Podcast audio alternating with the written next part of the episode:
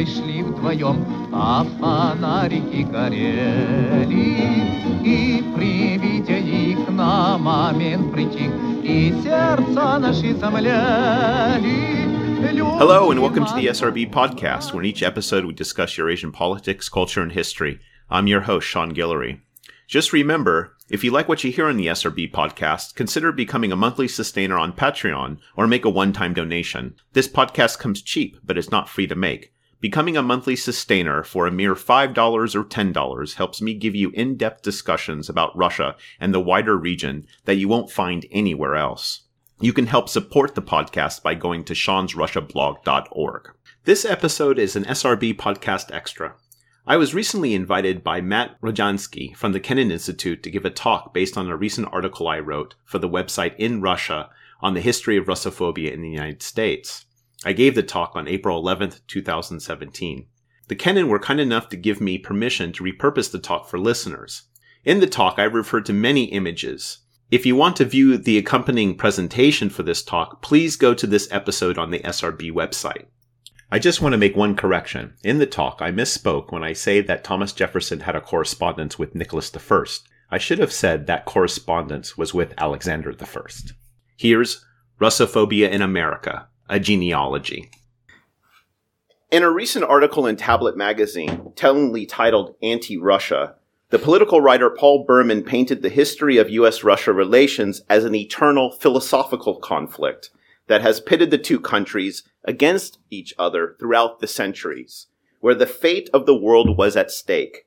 He called it a struggle of democracy versus Tsarism. The rendering of US Russia relations as a timeless existential clash of civilizations is not only historically inaccurate, it's damaging. But it's this kind of binarism where the self and other stand at the end of two irreconcilable poles where the continued existence of the one requires the erasure of the other is at the heart of my definition of Russophobia. In this talk today, I want to give a brief historical genealogy of Russophobia in the United States to get a sense of its presence and function in American political discourse. The current wave of Russophobia is mostly a product of a, of a profound shift in American discourse about Russia in the 20th century. In fact, to reduce Russia's place in the American imagination to the absence or presence of Russophobia is itself an act of injurious reductionism.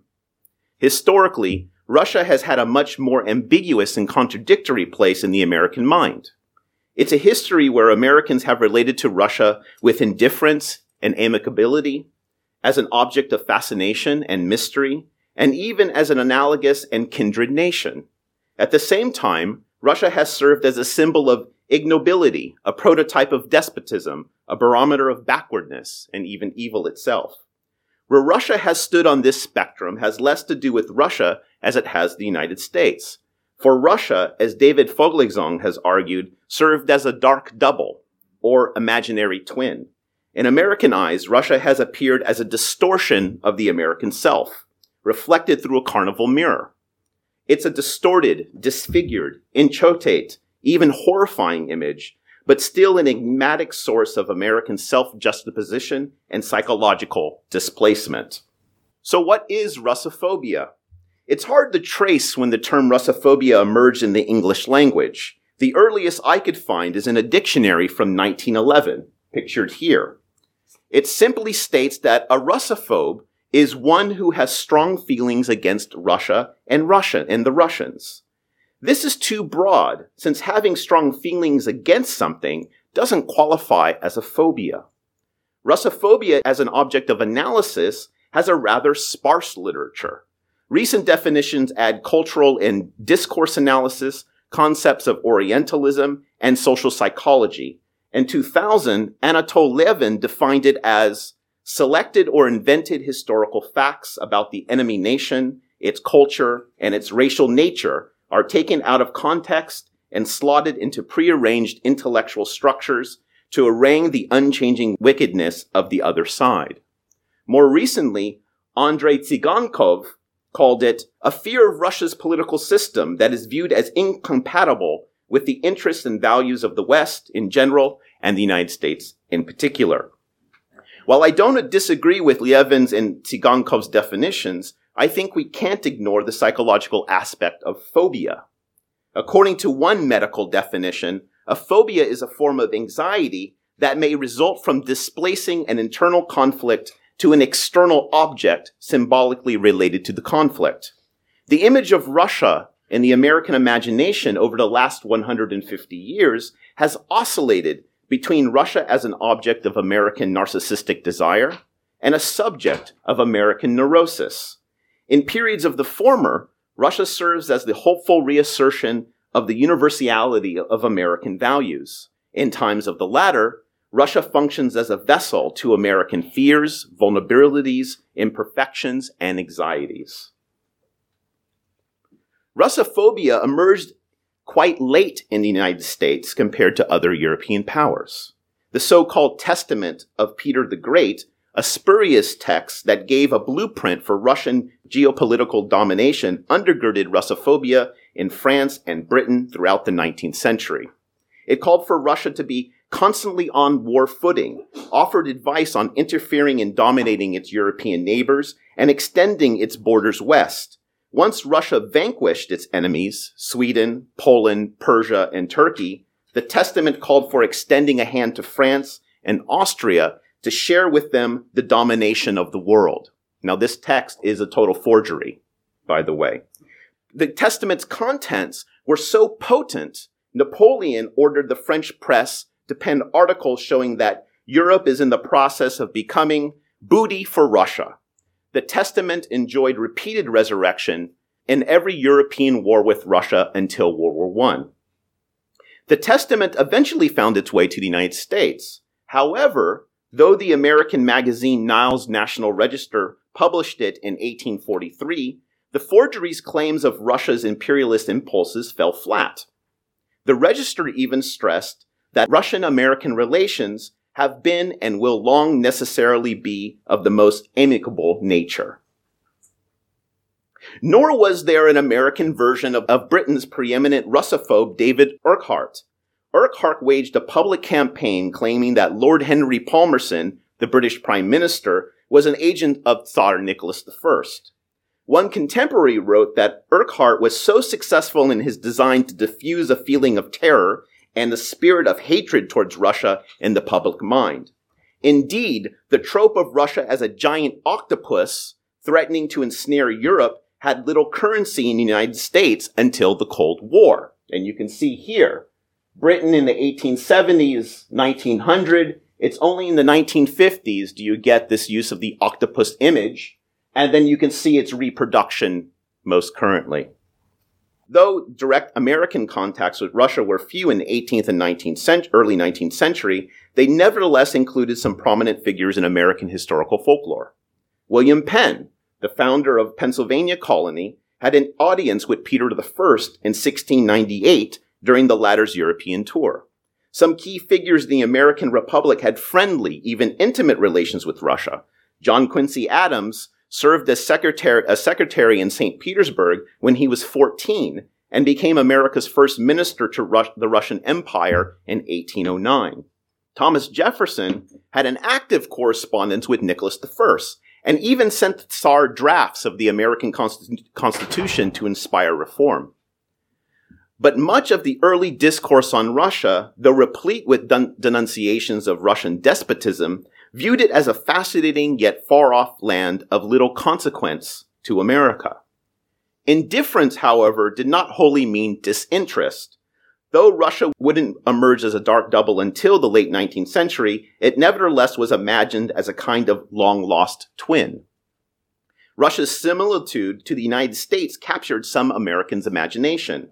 Its vast steppe, its multilingual and multicultural landscape, its continental manifest destiny to settle right up to the sea, the experience of serfdom, its identity as a unique civilization, and a sense of historical mission all found parallels in America. These imaginings also res- resulted in concrete relations.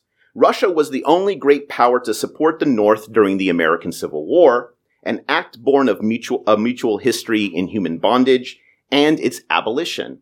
Russia in 1861, the United States in 1865. Members of the Russian Navy docked in New York Harbor even paraded down Broadway in New York City in 1863. So here's a picture from Harper's Weekly from 1863 of members of the Russian Navy parading in Broadway, on Broadway in New York City.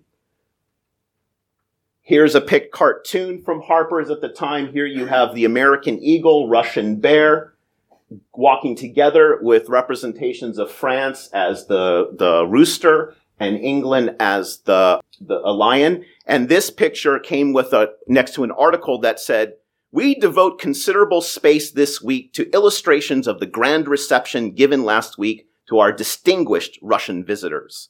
The ceremony was intended to have, and had, a political significance. No notice whatever was taken of the fleets of British and French admirals lying in the bay, but every citizen felt bound to do what in him lay to testify to the Russian sense of gratitude for the friendly manner in which Russia was, has stood by us in our present struggle, while the Western powers have done not a little to work our ruin. And here, in 1871 and 1872, Grand Duke Alexei, the son of Alexander II, went on a six week tour to the United States. Here's a cartoon that says, Columbia saying, My long lost Alexis, I'm so glad you've come. And here in the background, cheering Americans to his visit. And here, a picture of Grand Duke Alexei with General, with Custer. In 1872, he Custer, uh, Grand Duke Alexei Custer and Wild Bill Cody went on a famous buffalo hunt. And um, in this story that uh, Wild Bill Cody relates, Alexis couldn't take down a bull until Cody guided him and showed him how to ride next to the bull and shoot. And Cody was like ready to go home after they finally, Alexis finally shot one bull. Um, except Alexis dismounted his horse, sat on the bull, cut off its tail, and gave an Indian war whoop and ordered his aides to break out champagne. Cody then reconsidered. He recalled, I was in hopes that he would kill four or six more buffaloes before we reached camp, especially if a basket of champagne was to be opened every time he dropped one. And here is a depiction of Alexander II in his war against Turkey as a crusader, Christian crusader, also from Harper's Weekly. And here is after Alexander II's assassination, where liberty here is dropping a cap says Russia liberty on its, on the face it says assassination advances no cause. And below, there are, you know, recognitions of Alexander as the liberator of serfs, the liberator of Bulgaria, and other also representing liberty and hope. And this contrasts to the picture of the nihil of the revolutionaries, the nihilists representing chaos and anarchy. Here also, though, it was these shared qualities and experiences that inspired Walt Whitman in a letter to his Russian translator of Leaves of Grass in 1881 to write that while both nations were so distant, so unalike at first glance, nevertheless so resembled each other in their historic and divine mission, America and Russia were not quite the same, but almost. This discourse of brotherhood began to change even before Alexander's assassination and became dominant in the 1880s as American visions of Russia took on a more narcissistic edge. Russian autocracy and the belief that the Russian people were slavish rose to prominence with the counter reforms under Alexander III, anti Semitic pogroms, and the repression against Russia's revolutionary movement, which some Americans had a sudden sympathy for, proved that Russia and the US diverged on different historical paths. Many American Russophiles became Russophobes, as the American discourse on Russia shifted from a recognition of parallelism to a demand for mimicry. Tolerance for Russia's own path waned as people like George Kennan, the first George Kennan, and the American socialist William Walling increasingly advocated for America to free Russia, or in the words of the latter, to become a United States of Russia.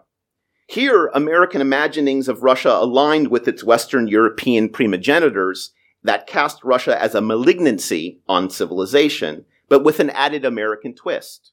Russia's more civilized elements simultaneously represented the universal desire and righteousness of American democracy. George Kennan communicated this latter notion in his lecture tours for his book Siberia and the Exile System. Kennan, who served as both, both the unrivaled American authority on Russia and free Russia activist, would often dazzle audiences with a story about how in 1876, the centennial of the American, of American independence, 300 imprisoned Russian revolutionaries in St. Petersburg covertly sewed small American flags and displayed them on their bars on the 4th of July to prove fidelity to freedom. Kennan's tale enchanted audiences and was repeatedly recycled in the American media. So here you have an image of now, you know, brute force. It says the Russian Cossack carrying off the bride of civilization, liberty. Another one, it says, not a beauty spot. Civilization. What a dreadful spot. I can't make any impression on it. And the world says, oh, that's Russia. And here too, during the famine of 18, 1891 and 92, there's images of portraying Russia as not caring about the famine, and this says Russia's nuclear family. It's perhaps no accident that stories that extolled the universal desire of American democracy occurred when the United States launched its own imperial project abroad and even butted heads with Russia in East Asia.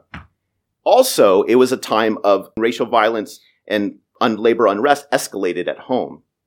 In a century or so, Russia had moved from a subject in Americans' Lacanian mirror stage to an object of narcissistic displacement. Now Russians' desire to be like us shined up a tarnished American democracy. Such idealism sublimated American reality as it would again and again into the 20th and 21st centuries. A rundown of Russophobia after 1917 requires little explication, and I won't delve into it too deeply except to make a couple of observations. Russia quickly, of course, became equated with Soviet communism so much so that we frequently hear the Soviet Union used for Russia by politicians and pundits 25 years after the USSR dissolved. The spread of communism pushed the American campaign to free Russia to the center of American policy. The Soviet Union was quickly framed as an even more, even more a cancer on civilization than Russian autocracy.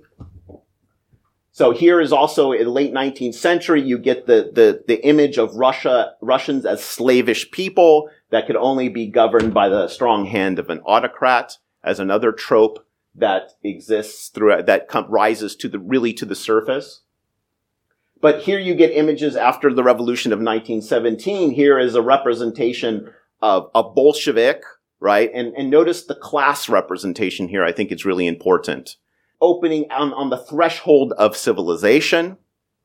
And here too represented the same type of class image of the peasant, uh, you know, Bolshevism, and it says, what's the difference? But you also get images like this. It says, rise up Russia, where in a kind of Garden of Eden, the American soldier, a Japanese soldier, and a Czech Slovak soldier, this is during the Russian Civil War, is trying to help Russian man off his knees to grab his gun and to, and to march into civilization. And here notice Trotsky and Lenin are kind of playing as serpents of Eden. And here Lenin is wearing a German helmet, suggesting that, of course, he's a German spy. Perhaps for the first time, Russophobia developed in the American mass consciousness in a real clinical sense. It wasn't just that Russia the slash Soviet Union was something to fear. It was also given infectious powers that in the memorable line by, doc, by Dr. Strangelove's General Jack D. Ripper sought to sap and impurify all of our precious bodily fluids. The Red Scares of the 1920s and the late 1940s and 1950s would tattoo the Russian threat onto the American psyche. Russia became like an airborne pathogen, difficult to isolate and contain and highly infectious. The containment policy itself positioned quarantining the Russian communist disease as its central purpose. American anti-communism had a more spectral effect. It conjured Russia and Russians as creatures of the shadows, walking among us, and surreptitiously seeking to corrupt our mores and values. Here, Russophobia would intersect with a whole litany of moral panics of the Cold War. Many of these elements continue today, as such terms like useful idiot, Kremlin agent, hybrid war, active measures, reflexive control, maskirovka, kompromat, all terms of deception, are used to describe Russia's goals to corrupt, undermine, infect, delegitimize, and subvert America, its institutions, and values. Russia's primary method of subversion is phantasmagoria. Today's Russophobia is rooted in the idea of Russia as phantom. Current commentary on Russia is imbued with a Russia scheming in the shadows. Reporting and commentary on Russia is filled with Russian phantasmagoria. Readers are treated to terms like shadows, creeping narratives, disinformation, a boogeyman, murkier, a kabuki theater that facilitate Russian infection, compromise, corrosion, erosion, corruption, and subversion of America's precious bodily fluids. Russia again represents a kind of infection. In the media, more broadly, we are treated to endless lists of Russians connected to Putin, Kremlin connected, a close Putin confidant, or they are simply spies. And meeting with Russian officials is suspicious and dangerous. Kislyak's kiss is a mark of political death. And once again, we are treated to a well-known Russophobic narrative. Here, I love, this is my favorite te- uh, headline of recently from the Palm Beach newspaper. Yachts of Trump financial backer, Russian oligarchs seen close together. Ooh. and once again, we are treated to, and here we have another one. This Russian diplomat has become poison for the Trump administration. And once again, we are treated to a well-worn Russophobic narrative that we are in a clash of civilizations where Russia is trying to sow doubt, undermine, and subvert liberal democracy and the American-led global order. We are currently witnessing a period where American internal conflict is deterritorialized from the self and stitched onto the Russian other. The current crisis in American politics, whether it be the ignobility of Trump, the disillusion of American democratic institutions, the disembowelment of media, of the media's truth claim, or the widening gap between representative and people has found a more familiar culprit in the Russian phantasm. It is, after all, more comforting to combat the other than it is to face the self. That was Russophobia in America, a genealogy presented at the Kennan Institute on April 11th, 2017.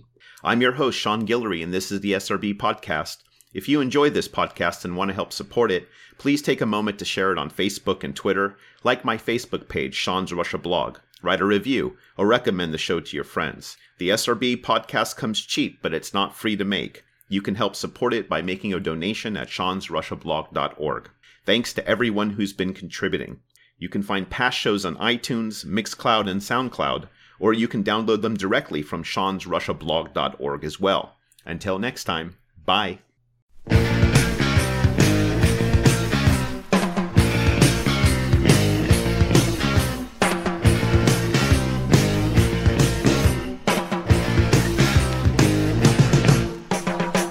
I'd like to feed the children, find a cure for disease, rebuild cities, and plant a lot of trees.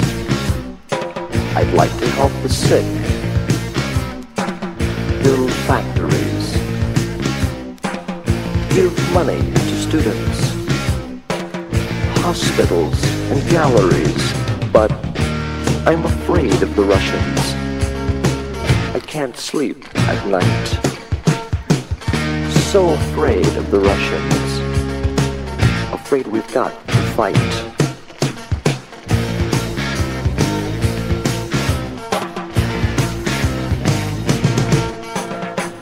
I'd like to go to space. Clean up rivers and lakes. Put everyone to work whatever it takes. But I'm afraid of the Russians. I can't sleep at night. So afraid of the Russians. Afraid we've got to fight.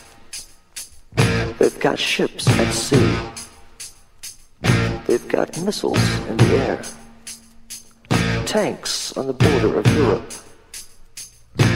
And spies everywhere.